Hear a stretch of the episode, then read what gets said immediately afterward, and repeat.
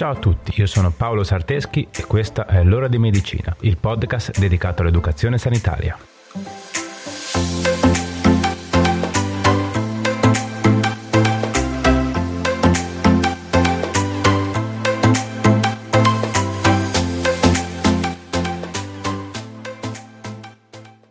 Bentornati. In questa puntata parleremo del diabete mellito, di cos'è, cosa comporta, come prevenirlo o gestirlo al meglio. Innanzitutto è bene sapere che il diabete è definito patologia cronica. Una patologia cronica comporta sintomi che non si risolvono nel tempo e quindi portano ad un lento declino delle normali funzioni fisiologiche.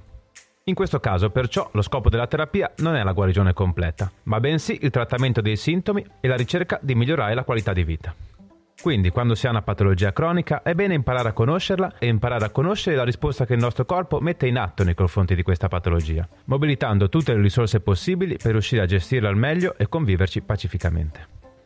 Ok, prima di iniziare la puntata, siccome questa settimana ho avuto un po' di ascoltatori nuovi, mi presento. Sono Paolo Serteschi e sono infermiere.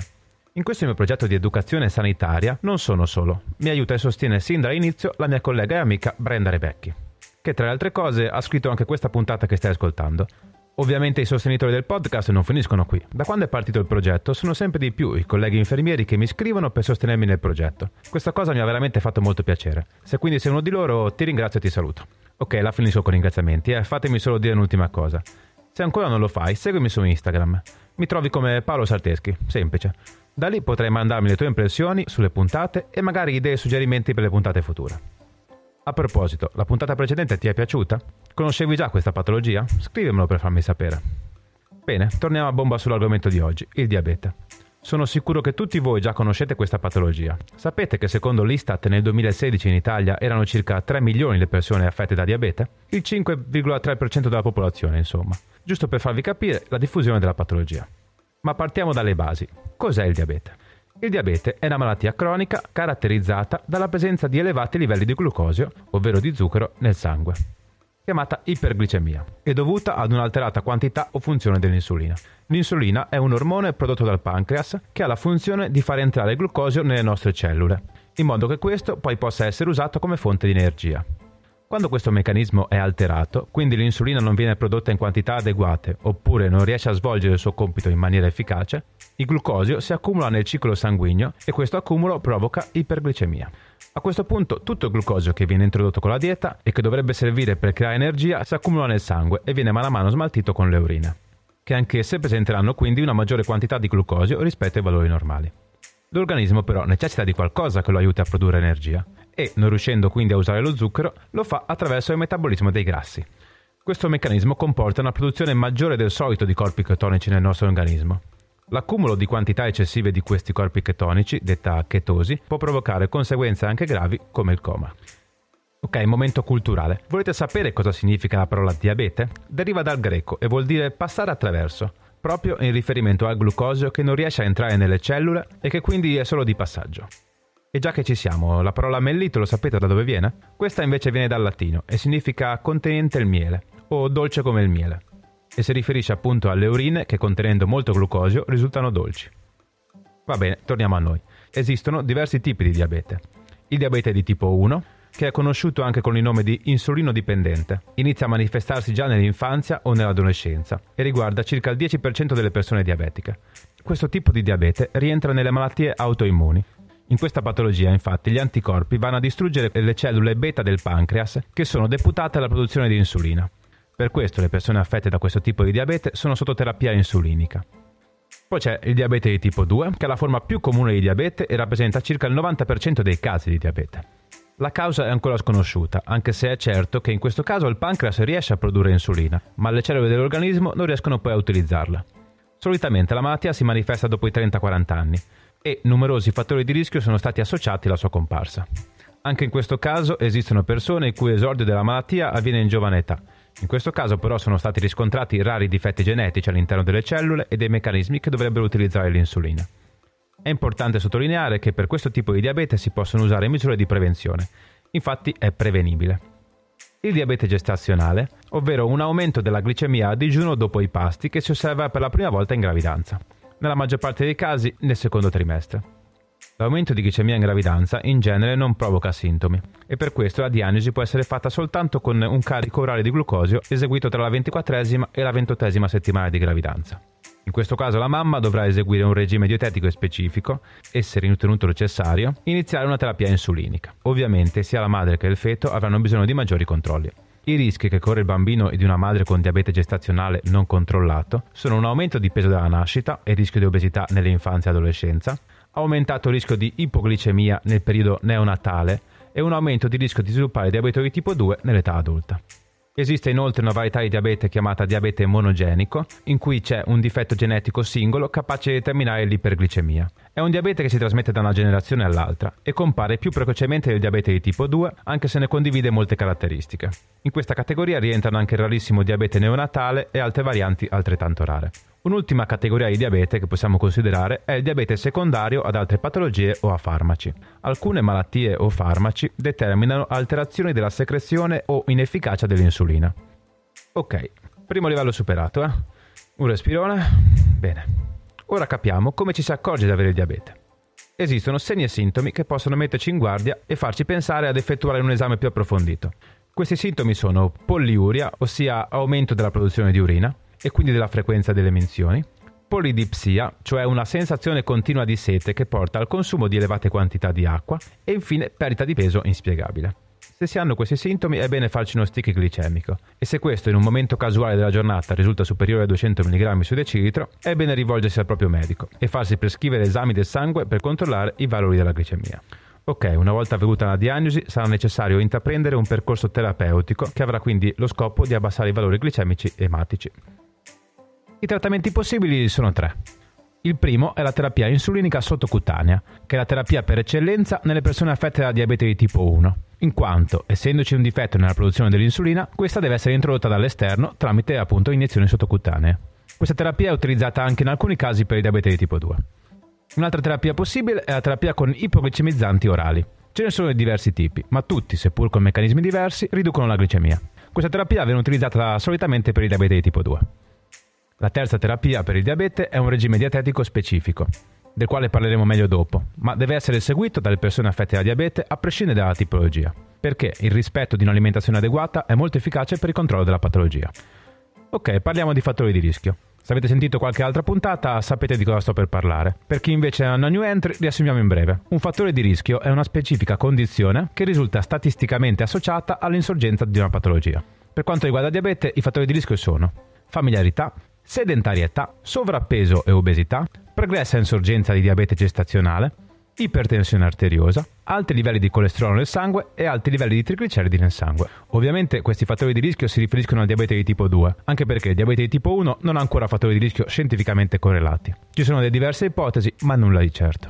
È importante sapere che il diabete porta con sé diverse complicanze, che sono divise tra acute e croniche. Le complicanze acute possono essere Ipoglicemia, ovvero valori glicemici al di sotto del 55 mg su decilitro.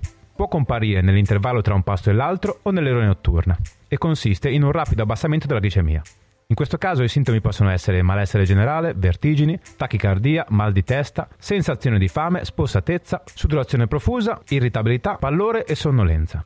È possibile che si presenti anche dopo un'intensa attività fisica non prevista.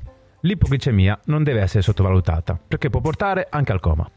Un'altra complicanza acuta del diabete è la chetoacitosi, del quale abbiamo parlato prima e che comporta una mancanza di appetito, nausea, vomito e dolori addominali. Se non viene precocemente identificata e controllata, anche questa può fare seri danni. Può infatti dare un coma chetoacidosico. Un'altra complicanza acuta da non sottovalutare è il coma iperosmolare, che si presenta specialmente nelle persone con diabete di tipo 1 anziane, che quindi hanno una capacità di assumere liquidi molto limitata. I primi sintomi sono uno stato confusionale e un'insorgenza del coma, ma in alcuni casi è possibile riscontrare anche crisi convulsive e deficit motori. Parliamo invece delle complicanze croniche. Le complicanze croniche di solito insorgono dopo 10-15 anni dalla comparsa della malattia, però in alcuni casi possono presentarsi precocemente, ad esempio nel caso di un diabete mal gestito. Queste complicanze sono una retinopatia diabetica, possiamo parlare di retinopatia esudativa emorragica oppure di retinopatia proliferativa. Quest'ultima porta a una notevole riduzione della capacità visiva.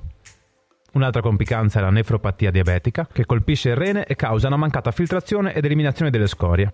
Poi c'è la neuropatia, che colpisce il sistema nervoso e causa intorpidimento e formicolio agli arti, con dolori simili a crampi. Inoltre si ha una diminuita sensibilità e la comparsa di ulcere a livello della pianta del piede. Questa complicanza può degenerare fino alla comparsa del cosiddetto piede diabetico, ossia la presenza di lesioni vascolari e nervose che provocano deformazioni ossee e disturbi nella vascolarizzazione terminale. Ok, bene, ci siete ancora?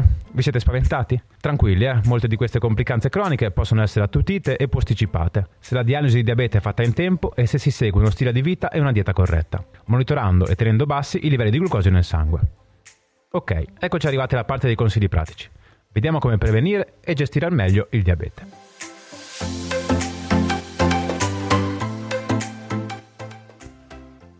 Uno. Tieni controllati i tuoi esami del sangue. Anche se non hai alcuna patologia nota, è bene ogni tanto tenersi controllati. Quindi, sottoponiti ad esami ematici di controllo, ogni quanto, chiedi al tuo medico o all'infermiere di famiglia, che sapranno consigliarti al meglio. Ovviamente tra questi esami ci sarà anche la glicemia, e attenzione che non compaia il nostro amico asterisco. E come sempre, se esso compare, toccherà fare un giretto dal nostro medico curante per capire come muoversi al meglio. Nel caso del diabete è ancora più facile monitorare l'insorgenza della patologia. Infatti, come detto, basta un prelievo del sangue capillare da un dito. È importante eseguirlo se presenti fattori di rischio, ma è consigliato a tutti, essendo comunque un esame veramente poco invasivo e estremamente veloce. 2. Mantieni una dieta sana ed equilibrata. Innanzitutto, come ormai avrai capito, l'alimentazione è fondamentale per il controllo e la prevenzione di molte patologie. Quindi una dieta controllata e sana, che mantenga sotto controllo i livelli di zuccheri e di grassi, è sempre consigliata che sia presente o meno la patologia. Nel caso tu sia diabetico, ricorda che la terapia dietetica va impostata con un dietista e deve tenere conto di età, tipo di diabete e sua terapia, obiettivi di peso corporeo, abitudini e preferenze alimentari, svolgimento di attività fisica o sport. In poche parole la dieta va personalizzata e periodicamente revisionata alla luce dei risultati ottenuti. 3. Fai attività fisica. Evita la sedentarietà e fai 30 minuti al giorno di attività fisica moderata o in generale 150 minuti alla settimana. Mantenere il peso ideale ed evitare la sedentarietà è molto importante per prevenire il diabete e mantenerlo sotto controllo. Anche qui puoi chiedere aiuto a professionisti per fare un programma personalizzato di attività fisica. Domanda: Ho il diabete ma voglio fare uno sport in maniera sicura. Come posso fare? In caso si voglia intraprendere uno sport, è necessario tenere presente che verranno bruciati più zuccheri per produrre energia e quindi ci saranno delle accortezze sia a livello di controlli glicemici che di assunzione degli alimenti. Quindi è bene consultare il medico di famiglia, l'infermiere di famiglia o meglio ancora il diabetologo di fiducia. 4. Monitora la glicemia correttamente. Se sei diabetico, come probabilmente saprai, è importante imparare ad automonitorarsi la glicemia. Lo stick glicemico è un prelievo capillare molto facile e veloce da eseguire. Dato che stiamo parlando di rilevazione della glicemia, vorrei accennarvi anche dell'esistenza di un nuovo glucometro, impiantabile sotto cute e che ha una durata di 3 mesi. Rende possibile un controllo della glicemia continuo in maniera tale da non avere solo fotografie della glicemia in determinati momenti della giornata, ma un vero e proprio filmato che ci mostra cosa fa la nostra glicemia durante la giornata. 5. Impara a riconoscere e a gestire l'ipoglicemia. Come detto, l'ipoglicemia è una complicanza acuta del diabete da non sottovalutare. Può insorgere nei periodi di digiuno, tra un pasto e l'altro e durante l'attività fisica. Vediamo concretamente cosa puoi fare per gestirla. Assumi il prima possibile 15 g di zuccheri semplici, che corrispondono a circa 3 zolette di zucchero, 3 caramelle o un cucchiaio di marmellata o miele. Dopo circa 15 minuti mangia 50 g di pane o un pacchetto di cracker e dopo 30 minuti circa esegui un controllo della glicemia e in caso che l'ipoglicemia persista assumi nuovamente 50 g di pane, un pacchetto di cracker o un frutto.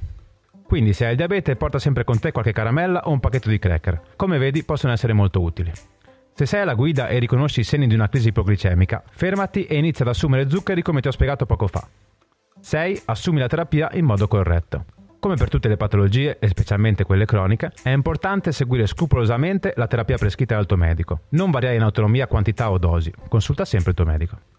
Ok, direi che per i consigli sul diabete per ora possiamo fermarci qua. Mi preme sottolineare solo un'ultima cosa prima di chiudere la puntata. L'educazione terapeutica al paziente o alla persona che se ne prende cura è fondamentale. Permette infatti alla persona di essere protagonista nella cura della sua patologia e di prendere consapevolezza su quello che fa, il perché lo fa e il perché il nostro corpo reagisca in questa maniera. Quindi non esitare a chiedere informazioni al diabetologo, al medico di famiglia o all'infermiere, perché una persona meglio informata sulla patologia è sicuramente capace di gestire meglio l'attività fisica, la dieta, il monitoraggio di segni e sintomi e l'assunzione della terapia, avendo come conseguenza un miglioramento della propria qualità di vita. Ok, anche per oggi ho parlato a sufficienza.